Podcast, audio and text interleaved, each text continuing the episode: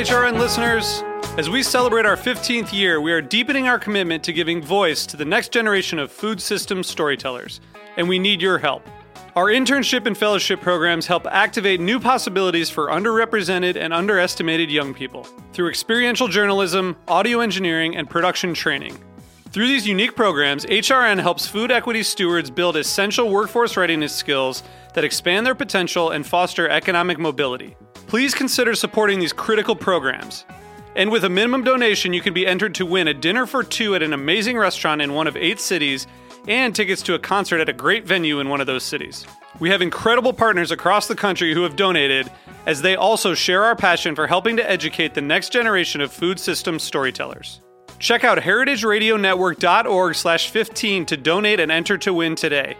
That's heritageradionetwork.org slash 15 to donate and enter to win today. And make sure you donate before March 31st. Thank you. Today's program is brought to you by Nettle Meadow Farm Cheese and Spirits Pairing, taking place on Saturday, June 18th at Nettle Meadow Farm. For more information, visit nettlemeadowcheeseandspirits.com. I'm That's Damon. N E T T L E meadowcheeseandspirits.com. I'm Damon Boelte, host of The Speakeasy. You're listening to Heritage Radio Network, broadcasting live from Bushwick, Brooklyn. If you like this program, visit heritageradionetwork.org for thousands more.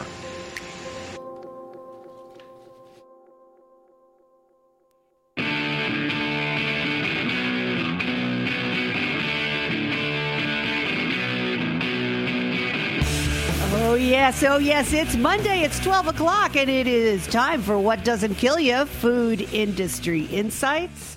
Uh, and of course, uh, my new segment, Joys and Sorrows, starts off this week with an incredible sorrow. And I mean this in the most sincere way. And that is that my beloved engineer, friend, mentor, and boon companion, Jack Inslee, is engineering my show for the last time after almost eight years. Well, seven and a half anyway. And Jack, I cannot, I'm like tearing up. I can't tell you how much I'm going to miss you. Anyway, uh, on to, um, well, this could be a joy or a sorrow. It depends on how you feel about it. Uh, but the bad news for you spam lovers is that Hormel has decided to discontinue spam snacks. Now, I know you've all been rushing to the store to buy your spam snacks, but apparently not enough of you have been doing so because they are taking this product off the store shelves by July, I believe. Now, here's a nice long item about Pizza Hut. Pizza Hut is a subsidiary of Yum Brands, and I've been following uh, Pizza Hut and Yum because they are expanding so wildly into Asia. Uh, it's really remarkable how much uh, revenue they're deriving and how quickly uh, their products have caught on. But um, they are going to remove a bunch of ingredients from their foods, including meats containing BHA and BHT, which are artificial preservatives in cheese and chicken meat. And they're also going to um, remove chicken meat sourced from animals raised on antibiotics uh, important to human medicine. Now, to go on about this, um, they are also removing partially hydrogenated oils and monosodium glutamate and 2.5 million pounds of salt will be removed from their ingredient list over uh, the over the well they have done over the last five years. Um, and then here's a quote from um, the chief brand and concept officer Provi- this is what cracked me up. Providing our customers with restaurant quality ingredients is something that has been at the core of Pizza Hut since the very first restaurant opened in Wichita 58 years ago, said Jeff Fox. It's so fundamental, and listen up to this because this is really great. It's so fundamental to our superior restaurant quality beliefs that we rarely feel the need to talk about it.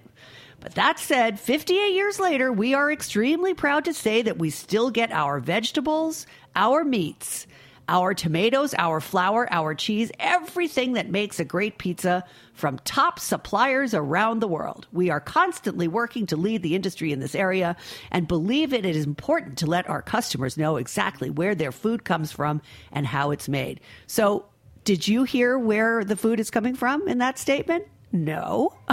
I loved it. It was great corporate spin, really beautiful. Um, and then uh, just to go on to the uh, fact that they're removing antibiotic uh, laden chicken from their restaurant menu uh, uh, by the end of March next year, I, I do have to ask you how much chicken goes on pizza? So, like, this whole story is basically nonsense. Like, you don't put a lot of chicken on pizza. Uh, you haven't said anything about where you source your ingredients from. It's not even clear that they're made in America. You know, not that I'm particularly upset about that idea, but just the whole thing was just like such beautiful corporate speak um, that I had to share that with you because it's a great example of, of what uh, many would call greenwashing or just, yeah, corporate spin. Anyway, that's enough about Pizza Hut. Uh, I want to let you all know that from June 8th to 10th, the National Pork Expo is taking place in Des Moines. And when I looked at the agenda, it's mostly a big trade show. I guess a lot of people bring their porkers in and look at genetics and stuff like that. But I noticed that the seminars include two days worth of seminars, and the same talk on antibiotic usage is given four times over two days. So at least we know that they are discussing the changes that they were supposed to have been making over the last three, four years. Um, and then here's another interesting thing about politics, because you know it's a political cycle and we need to be paying attention to how people vote. The House is scheduled to vote on H. Con, Con Congressional Resolution number 89. and the quote in the, uh, I think I got this off of the Fern uh, Ag Insider, um, expressing the sense of Congress that a carbon tax would be detrimental to the U.S. economy. I guess, uh, you know, try, try to figure out who's funding that particular bill. Um, and then in other news, you know, I love to follow Sam Brownback, uh, my favorite governor from Kansas, who has led his uh, state to absolute ruin by following the discontinued uh, and discredited uh, economic model of trickle down theory. So uh, Brownback slashed the income taxes on his state residents by 29% on the top incomes. And last month, he ordered 17 million in immediate reductions to universities. And earlier this month, he delayed 93 million dollars in contributions to pensions for school teachers and community college employees. The state has also siphoned off more than 750 million dollars from highway projects to other parts of the budget over the past two years. Brownback, however, blames not his tax cuts, which were radical, draconian even. Uh, he blames the economic sluggishness. The state ranked 43rd in total personal income growth in 2015, and he blames it on slumps in agricultural prices, which I haven't noticed, energy production, and aircraft manufacturing. This all comes from CBS News. Anyway, I thought that was an amazing story. I mean, just to follow this guy Brownback, I mean, these there's now a suit. There's a Supreme Court. Um, case uh, about how he is now taking money from poorer school districts and putting it into charter schools and and the when the higher tax income tax bracket communities demand more money than they get it at the expense of the poorer income tax brackets. So uh, you know the guy is an absolute fool and a pig clearly. So um, just keep up on that Brownback news. I love that stuff. And then here's my last one. I know because we have to we have a great show with Vera Chang from Shelburne Farms and we are going to be talking a lot about sustainable farming and how you make make that work. Um, but just my last favorite thing uh, is this that Christie's, the auction house, um, sold a 12 inch Hermes, Hermes Birkin, that's a style of purse apparently, a matte Himalayan crocodile handbag with white gold hardware set with 245 F color diamonds weighing close to 10 carats. The hammer price? Take a wild guess. Jack, what do you think? No idea? What do you think a handbag is Oh, worth my these goodness, days? I don't know. Really? I'm not really in the handbag market. I know you're not really a guy who carries a purse. I know, but I think you should all know this: that this the hammer went down on this purse at three hundred thousand Oh, my God. one hundred and sixty-eight dollars. That's right, folks. Wow. It beat out a hanging scroll that had belonged to the Chinese Empress Dowager Cixi of the Qing Dynasty. So, what price purse? Apparently, it's actually a growing field of investment for people who are collectors. It just blows my mind. Um, anyway, let's take a quick break, Jack, and we'll come right back with our team from Shelburne Farms, way, way, way up in Vermont, um, which I had the pleasure and privilege of visiting uh, week before last, and we have a lot to talk about. So we'll be right back with Vera Chang from Shelburne Farms.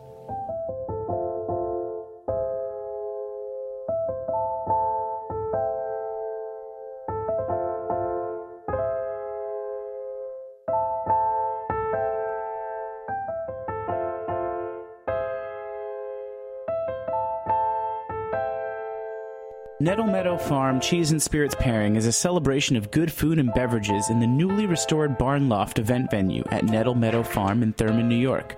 On Saturday, June 18th, come sample and savor, then buy your favorite cheeses and beverages to take home. Nettle Meadow cheeses have been praised highly in national media and have won prestigious awards from the American Cheese Society. Taste samples of goat and sheep cheeses paired with an array of local regional wines, beers, and ciders. You'll never forget your first sample of rich, creamy Kunik, Nettle Meadows trademark cheese. In Esquire, our very own Anne Saxelby said, Kunik, it may very well be the sexiest cheese in the USA. Nettle Meadow Farm is a goat and sheep dairy and cheese company in Thurman, New York, just below Crane Mountain in the Adirondacks between Gore Mountain, North Creek, and Warrensburg. It's owned and operated by Lorraine Lambiase and Sheila Flanagan. Both have a great love of animals, artisan cheese, and the unique challenges of farm life. Nettle Meadow Farm was originally founded in 1990, and it's the home of over 300 goats, dozens of sheep, and a variety of farm sanctuary animals. Again, the Cheese and Spirits pairing is Saturday, June 18th. For more information and tickets, visit nettlemeadowcheeseandspirits.com.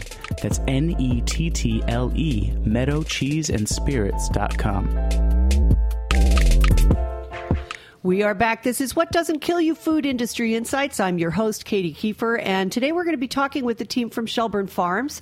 Um, Shelburne Farms is a nonprofit uh, farm and inn way up north in um, Vermont. It's uh, uh, right on the banks of Lake Champlain. It's an extraordinary place. Um, so, my first uh, guest will be Vera, who is coming on to talk, uh, just sort of give us the overall picture. Welcome to the show, Vera. Thanks so much for joining us. Hi, Katy. Thanks for having me. Sure. Um, I just want to give a little bio. She does their public relations and marketing. Um, she oversees the media and messaging for the farm's educational programs, which are Legion, um, and the 1,400 acre working landscape and all of the farm enterprises, of which there are many. And that's one of the things that impressed me so much about it. So, um, Vera, can you just give people a thumbnail sketch of like how it all got started and and uh, you know why it's such a model of uh, nonprofit genius? Definitely. So the farm has a long, complex history. So I'll give you the abridged version. Mm, Basically, yeah. started in the 1880s as a model agricultural estate. In the 1950s, became a struggling raw milk dairy due to the advent of industrial ag. And today, for the past 43 years or so, we've been a nonprofit education organization, as you mentioned. Everything we do is about educating for a sustainable future. So a lot of farms work directly with farmers. We work with consumers. We care about connecting people with where their food and fiber comes from. Uh-huh. The way that we use the campus, um, well, the way that we use the farm is actually as a campus. We integrate production with education. So production helps feed us and our community, but it also keeps the farm afloat. And then we also are able to use the actual working landscape for our educational programs. We have a real working farm um, for our lessons of sustainability. So who is coming to who is coming to take those lessons in sustainability? Who's your audience? Lots of different people. I'd say our main audience is actually teachers. We care primarily about young people they're our future, of course. Who doesn't care about kids? But we work with teachers um, because they are the people who directly work with all the young people in the world. It's basically the multiplier effect. Every teacher mm-hmm. has the opportunity to affect the lives of hundreds of young people. I think it's a middle school teacher affects, um, has the potential to work with 1,500 students over his or her lifetime. An elementary school teacher has the potential to reach 600 students. So we right. can affect more change by, by working with teachers. Yeah. I'm, going to jump in real quick. Vera, just stay nice and close to the phone. You're kind of coming in and out. I'll, I'll edit this out, but just, um, yeah, stay nice and close to the receiver when you talk. Okay. Thanks so much. Yeah. Thank you, honey. Um, thanks, Jack. um, so when you bring the teachers in, are you giving them seminars or like I didn't really because you know I was only there for a couple days. I got to see the cheese making and all of the beautiful acreage and like what you're farming and raising. But when you're working with the teachers, is there you have like a specific curriculum and is it like they come for a couple of days or how do you recruit them and how do you how do you disseminate your information? Yeah, good question. So teachers I kind of use as a catch all category for anyone who works directly with young people. So this is um, farm based educators, these are school food service directors, uh-huh. and of course, actual school teachers. So we are. We do a number of things. One is we're the backbone organization to the Farm Based Education Network, um, which is about growing an international movement of farm based education. So, this fall, for example, we'll be hosting a national conference. And, and a lot of these things don't actually even happen on our farms ourselves because we believe that change is about having a network of partners. We are also um, the Northeast lead for the National Farm to School Network. So we um, this summer we'll have the second ever Northeast Farm to School Regional Institute. So that is an example of having teachers and the school food service and actually farmers come to the farm to discuss farm to school. And then we also go out and provide support in in school communities, whether it's Vermont or New York City or abroad. We we don't see Shelburne Farms as the only place where one can integrate production and education and to mm-hmm. practice education for sustainability. There are lessons of sustainability everywhere, and our goal is to make the the walls of schools transparent everywhere. When you have like food service directors and stuff, I mean, do you guys bring in any legislators? Because I mean, one of the things that I've learned over the years sitting in this chair is that part of the the reason that we don't necessarily source um, you know school food locally is because of procurement policies, and I'm wondering how much those have an impact on the school food providers that you work with, and how much change you've been able to help them affect in terms of where they buy their food from. Mm-hmm.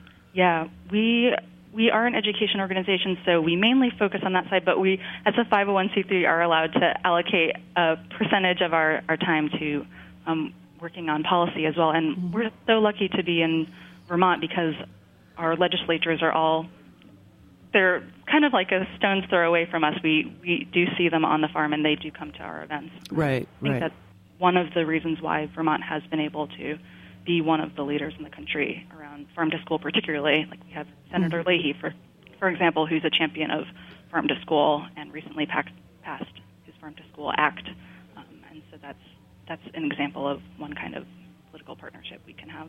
Right, right. Stay close to your mic, Cody. Thanks. It might be the farm phone. Things here can. Oh yeah, can that's true. The sh- the signal out there is really. I mean, people. You have to imagine this place. It's 1,400 acres of incredibly beautiful rolling Vermont farm country on the banks of Lake Champlain. And I mean, it was, I went up like just after Memorial Day weekend, and I have to say the weather was incredibly great. And I've just never seen land as beautiful as I saw up there. And especially when I was driving back down from Jasper Hill Creamery, that was incredible. And I loved the driving, it was great. I mean, how often do people say, I love driving five hours? You know, I really love driving five hours. Okay, so let's talk a little bit about the products that you guys do because um, you make some amazing stuff there, most notably the cheese. And we'll be talking about cheese and the dairy operation in a minute with, um, with Sam Dixon and Kate Turcotte. But um, tell us about sort of all of the, the food, the fiber, the cheese. You know, how is that? How does that stuff work? Um, and what kind of a scale are you working on? Sure. Yeah. So we run several enterprises. Um, as you said, one of them is the market garden. We grow vegetables, fruits, berries, 20 varieties of berries, mm. mushrooms, notably shiitakes, and even nuts on there. Right now, we're really enjoying hazelberts. Um, so that's on seven acres, and we grow 100, around 150 varieties of crops. That's wow. about $160,000 worth of produce, and the majority of that serves our inn, which is also home to our restaurant. Right. The restaurant was excellent, by the way. The food was great. Oh, fantastic! Yeah, and so and let's talk a little bit about the cheese because you make. Uh, well, Kate will talk about it, but um, so there's cheese, and then you have a fiber. You have sheep. So is that just meat, or is it meat and fiber, or and what do you do with the fiber? Yeah, yeah. So meat, we have lamb. We grow around raise around 95 lambs, and we have 27 beef cows. Mm-hmm. Um, the wool and the sheepskins we do sell at our market, um, oh. which is our farm store. Right. And I would say that's around thirty-seven thousand dollars worth of worth of revenue from the meat production. Okay, so we're up to two hundred grand plus the cheese. I just right, the cheese is another million.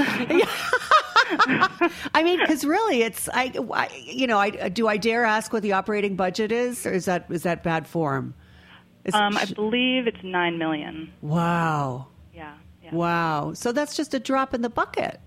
Yep. Well, I have one more. It's really small, but I always like to put a plug in for the forest because sometimes people forget that. Yeah, right. Connected with agriculture, so we do um, tap for maple. We have a thousand taps, and we, I think this year we're projecting to get fifty thousand dollars from it. We've recently expanded our maple production. Wow. But fiber also comes from the woodlands, of course, um, in terms of for furniture making and whatnot. Oh, really? I hadn't thought about that. Yeah. Yeah, I was So wondering you- if you sold timber. So I guess you do. We do absolutely. Mm-hmm. So a lot of the barns that you saw are constructed out of our own timber, Yeah. and then actually a lot of the furniture, like right now I'm sitting at a table. This is a piece of maple that is from our own woods. So Wow. the program that we had you at Pasture to Palate is all about connecting people from start to finish in cheese making, starting with the dairy, Yeah. not just the cheese room. But um, we run another program that's coming up very soon called Forest of Furniture. So that's all about connecting people with craft furniture making, but starting Mm-hmm. in the woodlands. Nice. Amazing. We'll have so, to get you back. no problem, honey. like I said, I love that five hour drive. It was great. How about people just coming for sort of agro-tourism? Is that like part of your part of what you do there? Just like, you know, the people who come and stay at the inn, are they signing up to go on the tour of the farm and go to the dairy and all of this the cool stuff that we did? Or is that just something that is um, a byproduct of being a guest? Yeah, yeah, definitely. We we hope to have this farm be accessible to all people. We see 150,000 people on the farm a year, lots of them from far away, different countries, and we also have a lot of people who just come from around the area. Uh huh. And they just can- want to see what you're doing. Yeah, people come for all kinds of reasons. Um, I mean, the, our primary motivation is really the educational piece. So we engage in agritourism a lot like agri education. Mm-hmm. People can have an educational experience that's a formal experience or an informal experience. So you like participated in a formal program, Patrick Palette, um, but people can just come and they can wander the farms. We have 10 miles of walking trails that go through our fields and pastures and woodlands. Um, people can also go to the children's farmyard. It's it's this to me is kind of the difference between agritourism and, agri- and agri-education. You know, the farmyard's not Right. a petting zoo. It's staffed with farm-based educators. Every half hour, on the half hour, there's a new activity about connecting people with where food and fiber comes from. Like, it's, kind of the place where people come to milk a cow for the first time and to taste a carrot out of the ground for the Right. first time. So we hope to be accessible that way. Well, I was really impressed with that because, um, you know, I was obviously we went and, and saw what you guys, what your educators were doing, and there was a group of young school children there, um, and uh, it was fascinating watching the kids approach the cow. The cow showed the patience, patience of Job. I mean, I, I could only imagine. I don't know how you trained that girl, but Brown Swiss are particularly docile. um, but uh, it was really remarkable. And then there were chickens in a chicken house that were laying eggs, and kids could go in and even pick up the chickens, and they could forage for the eggs. And you know, it was really, I mean, the children were beside themselves with joy, and it was so lovely to see that, and so sort of natural and spontaneous. And then they had a lot of sort of fun, you know, babe, young people's, you know, very young people's um, educational tools as well. But it was really just the proximity to the animals that I thought was so fantastic, um, and being able to to milk a cow. I milked a cow for the first time. I'd never milked a cow. That was Oh. awesome. I loved it. It was great. I was like, oh, I could be Heidi in another life. Definitely. Well, she was milking goats, but still, I've always wanted to have goats. You had a few goats, but not as many as I would have liked. But anyway, um, I'm going to just take a couple more minutes of your time and then we'll move on to Sam and Kate. But um, one of the things that you guys do is um, that I think is so important is sort of. Um, encourage people to a recognize where their food comes from but also sort of the resurgence of like learning some skills gaining some strategies to maybe grow a few of your own things or to make sure that you go to the farmers market or something like that. What other tools i mean because one of the things that i've noticed over the years is that uh, relatively few people actually have a lot of uh, culinary skills. And i don't mean that in the fancy like i'm Eric Ripert kind of way but just like really basic stuff And it's hard to make up for that cultural loss, in my opinion. And I'm wondering if um, if you guys have strategies for how to teach people how to use some of the produce, or you know, different ways to cook uh, sort of less um, less popular cuts of meat, for instance. Like a lot of people know how to cook a steak, but they might not know what to do with a brisket or you know some other sort of slightly unfamiliar cut. And I'm wondering if there's an educational piece of your program that is designed to kind of bridge that gap. Hmm. Yeah. So we just talked about two different types of audiences. One are generally teachers slash educators, and the other is Right. general public. So I can speak to what we're doing for both of them. Teachers, I, I want to put a plug in for a really cool um, book that we recently produced called New School Cuisine, and it was Oh, good. Say Yeah. it again. What's the what's the name again? it's called New School Cuisine. Uh huh. and it was the first ever school lunch book to be written by public school chefs for public school chefs.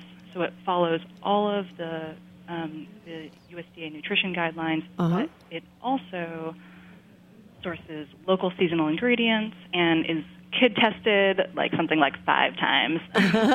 so you know that you'll be able to just roll it out in the kitchen and be able to cook all of these foods from scratch that are like in season and meet the nutrition guidelines and be well received by kids. So that's that book is an example of working through that process of that book with with the teachers that we've done that with um, has been an example of how we're contributing to the resurgence of scratch cooking and also farm to table.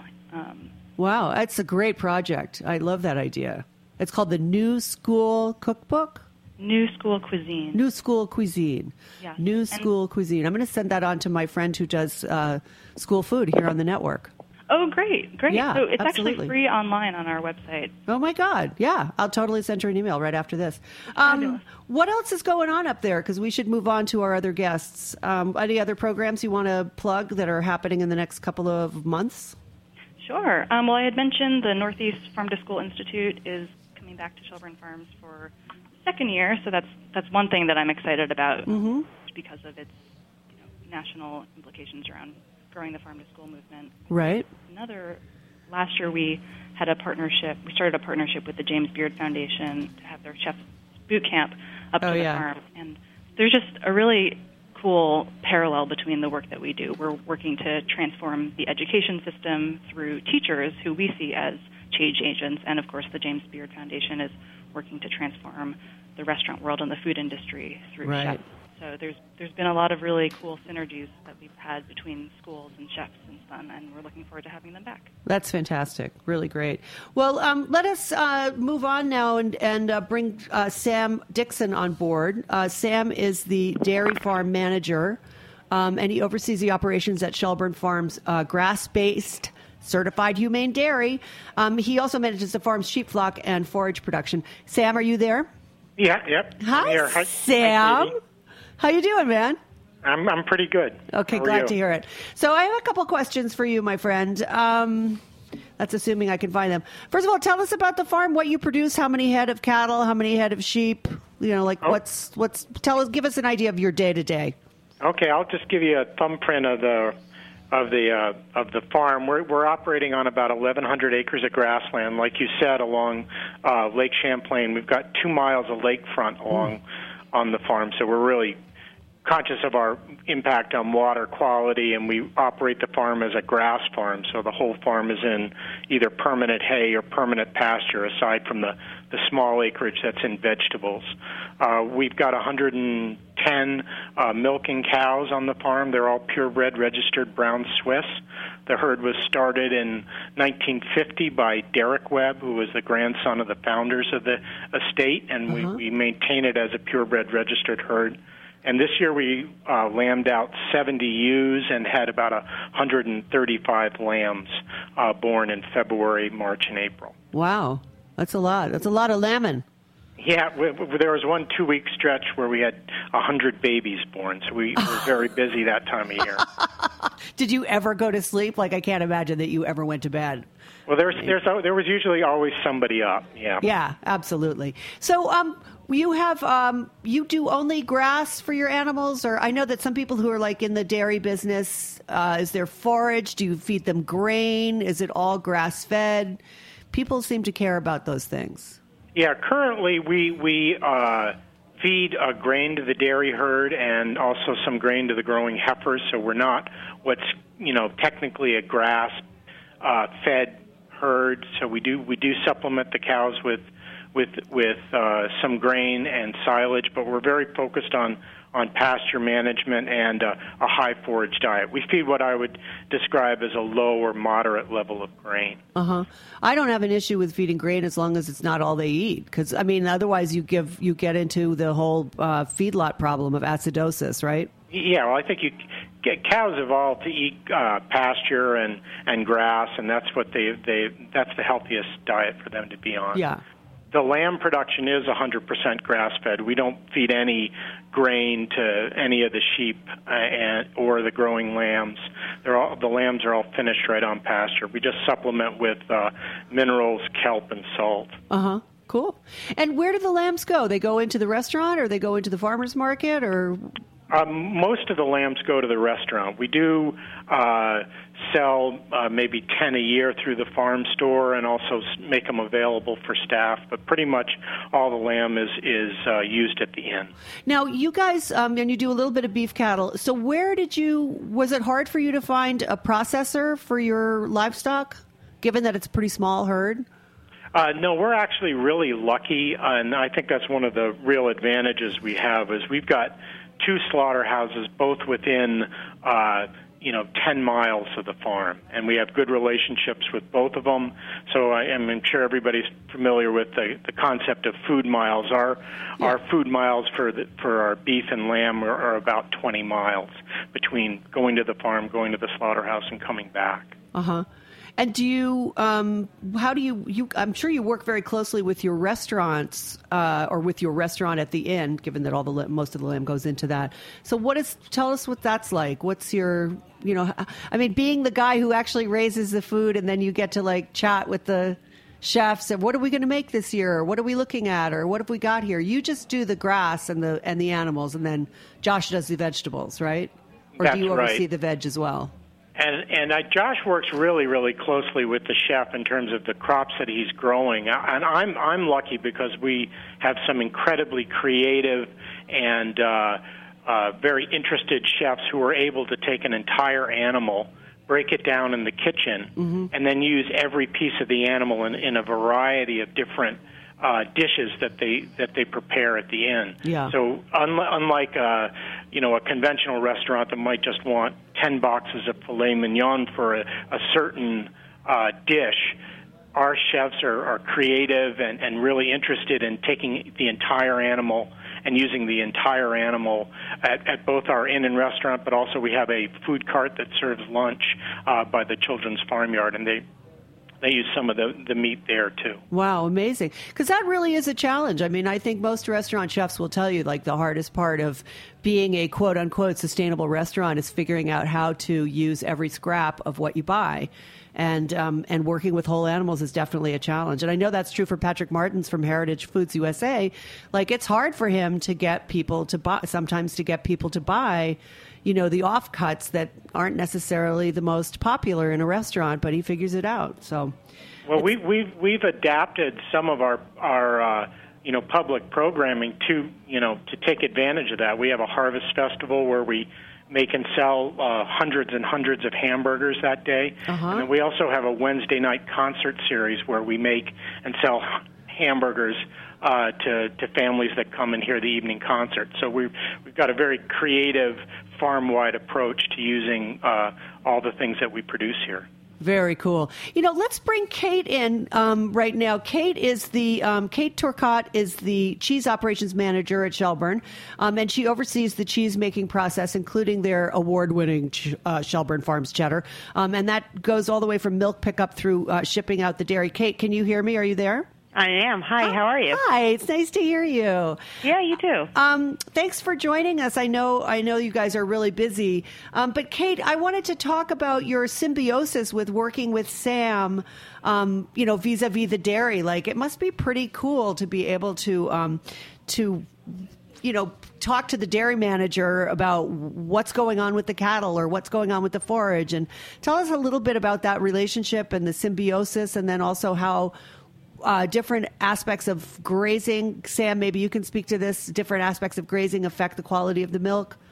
Can we talk a little bit about that? Oh yeah, yeah. I mean, right before the radio show started, Sam and I were talking about the fact that there was really torrential rain last night, and he told me that you know the cows were in last night. You know, so that's just a little piece of information in my head. I'm like, okay, so that means that the cows didn't go out to pasture. Solids are probably going to be up. Maybe fat's going to be up a little bit. You know, so this is just daily conversation. And one of I think the one of the unique things that we do is one of the cheesemakers every single day goes down and picks up the milk with our haul truck from the dairy. So it's, it's about you know a little under a mile away Uh-huh. the cheese room from the dairy, and from there, you know we're you know gleaning information and having discussions every single day about you know the change in forage or the you know cows are you know calving and you know just basically keeping up to date every single day on what's going on at the dairy because that affects what we do up in the cheese room. Absolutely.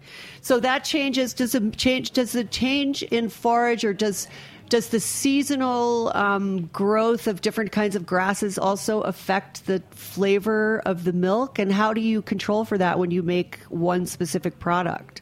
Yeah, that's that's one of my lifelong goals is to be able to taste cheese and like or taste milk even and be like this is from summer, this is from fall. You know, I mean, you can definitely tell the difference even um, you know, from a fall to a spring cheese. I'd like to be able to say, you know, like this is definitely made in May or this is made in uh, you know, October and I mean, I've I'm hoping that like I said uh, in my lifetime I'll be able to do that. But um yeah, so we the basic change that happens is that once the cows go out on pasture, the fat and protein drop. You know, so we have to change our cheese making targets pretty much. You know, we basically shoot for a lower moisture cheese, um, or sorry, I apologize, a higher moisture cheese. You know, because we're kind of replacing the fat, and um, you know, to be able to make a consistent cheese, we need to change those targets.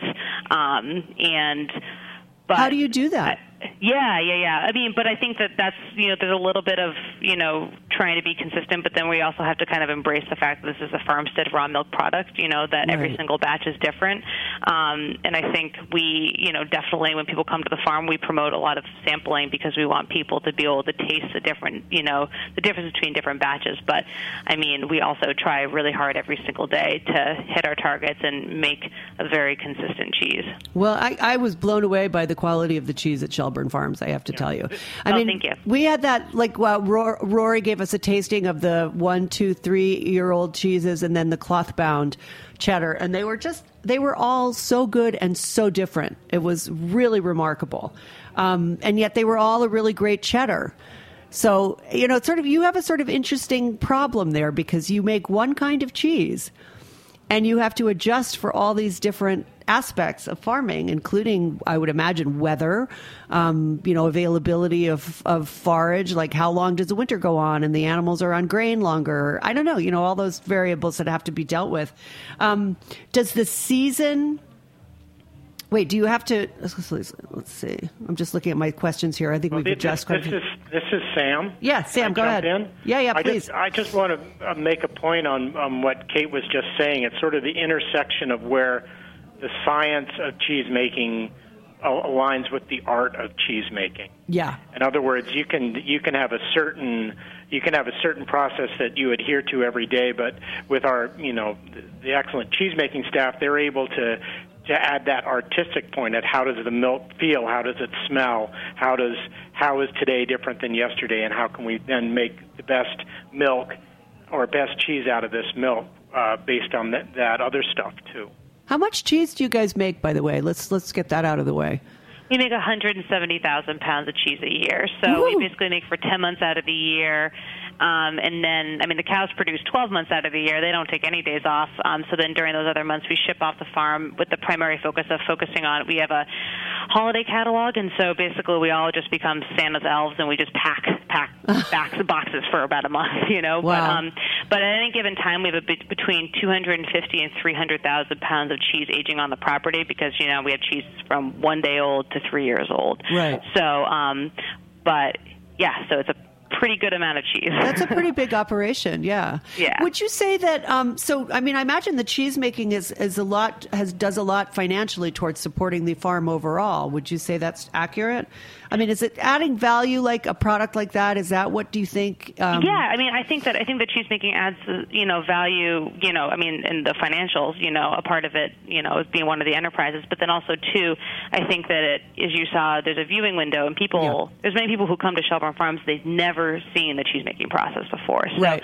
you know, there's also that aspect of it too, of just you know, educating about you know working landscapes. And you know I think that between people it's a really great experience to come to the farm and you can look off to the right and you can see the cows grazing and then you come into the farm barn and you can see us making cheese. And I think it's a really powerful um image for people, you know, and I, I think agree. that that's that's that's definitely um, adds value too, you know, um, and then also programs like you participated in, you know, mm-hmm. really diving deep into the cheese making process. So, um, yeah, there's there's there's many different reasons why um, it adds adds value to the farm. Absolutely.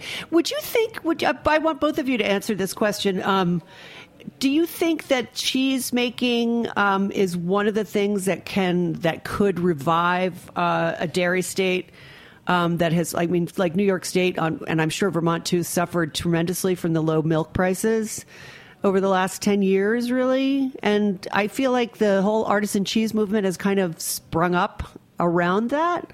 Can you talk a little bit about that and how that's having an impact on state, you know, on the state revenue and and sort of reviving the whole idea of farming as a as a viable way of life as opposed to a money loss? Yeah. Yes, Sam. Do you want to start? Yeah, this is Sam. Yeah, I, I can definitely comment on that. I think it it's one way of maintaining uh, a viable dairy industry. I don't think at Shelburne Farms we would have a viable dairy farm if it wasn't for the cheese making. It adds a tremendous amount of value, mm-hmm. and I think that's one way many farms have been able to pass the farm on to a, gener- next generation or add another, you know, family member to the farm is by adding a cheese making enterprise. I think it it it is one way that uh, dairy farms can diversify their market and have a little bit more security in the market as opposed to being tied to you know a commodity price that goes up and down. Yeah. Absolutely. I mean, I always thought that was like, a, like, how could you ever? I mean, I guess when dairy is booming, you're making money, but it seems like milk prices have gone down, down, down over the last 10, 15 years. Um, and you don't seem to get the price supports that other commodity seem to get. Am I wrong about that? Uh, well, the, the dairy, you know, the whole commodity, um, it's a whole nother a whole nother show to talk about yeah. the arcane Byzantine dairy support support structure. But uh, I think if you look at the state of Vermont, while our total number of dairy farms have, has gone down over the past 20 years, the number of uh, cheesemakers has gone up, mm-hmm. and the total number of, uh, you know, total number of farms, if you look across all production, you know, whether it's meat or vegetables or fruit or or uh, cheese production, has actually increased the number of farms, total farms, while the total number of large commercial dairy farms has gone down. So it's right. certainly invigorated the dairy sector and the agricultural sector. Are other farms in your area following your lead in terms of being like grass farming, dairy herds with added value products? Are you show? I mean, is that part of your mission as a as an as the educational component is working with other farmers? Maybe. Uh, I, I wouldn't say. Uh, I wouldn't say that we're actively involved in like extension service, getting out there and promoting what we're doing. We just serve as a as an example, and I certainly have hosted you know, dozens and dozens of farmers over the years who have come to see what we're doing and and see whether some of the things that we're doing here are, are transferable to their farm. Uh-huh, uh-huh. Do you guys think that um, that the state or federal governments could do more to make farming more attractive to young people? Since the median age is like 54? well, I think they're going to have to try to do something. I, I, I, I feel like in Vermont, kind of what Vera was talking about with our congressional delegation, mm-hmm. we have a lot of support from the Department of Agriculture here, and and they're very active out there trying to give as much help as they can within within the budgets that they have to work with. Right. What about you, Kate? Do you see more people going into um, craft, you know, sort of craft cheese, craft products from farms? Do you see that happening in your your age group? Because you're pretty young. Yeah, I definitely see a lot of interest, and I think that I think that it's a very difficult. I mean, if you were to set up your own farmstead cheese operation, I mean, you pretty much need to you start a farm, and then you just start a creamery, and then if you want to age your cheese, you know, we we we vacuum seal our cheese. We don't do affinage on our cheese, but that's a whole other side of things too. It's essentially you're starting three different businesses, you Yeah. know. So I think that it's a really challenging, uh, you know, uh, business to start, but I still see people doing it. Um, you know, I have really good friends over in the Adirondacks Sugar House Creamery, and they, you know, pretty much just with you know five years of knowledge and a lot of support, were able to start.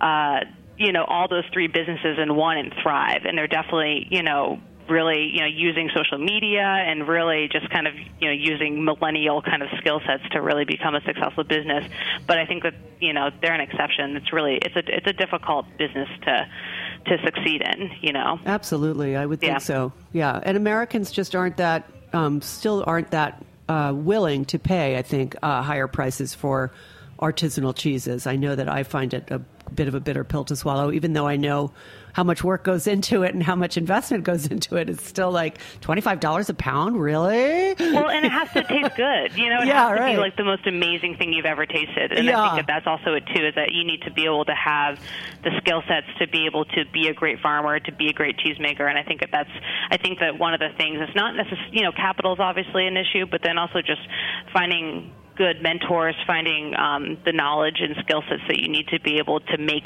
the best cheese. You know, which is a difference in Europe. You know, your father and your grandfather probably made cheese. You know, Right, so right, but right.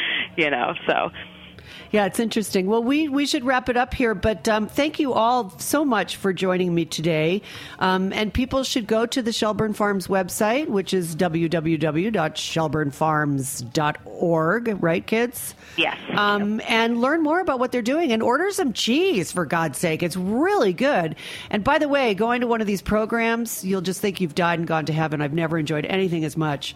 I really, that was like three days of pure bliss for me. Like just pure bliss. And so much, the people on the program were so nice too. The other guests were fabulous. But you guys, just total standouts. I hope I see you again soon.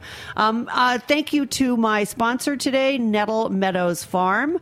Um, and thank you, uh, Sam Dixon, Kate Turcotte, and Vera Chang for joining me, and for Shelburne Farms for hosting me uh, a week and a half ago, which was just the greatest. And um, thank you, as always, to my beloved Jack Inslee Until we meet again, my friend.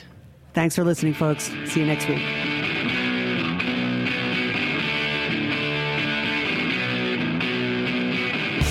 Thanks for listening to this program on heritageradionetwork.org. You can find all of our archived programs on our website or as podcasts in the iTunes Store by searching Heritage Radio Network. You can like us on Facebook and follow us on Twitter at heritage underscore radio. You can email us questions at any time at info at heritageradionetwork.org. Heritage Radio Network is a nonprofit organization. To donate and become a member, visit our website today. Thanks for listening.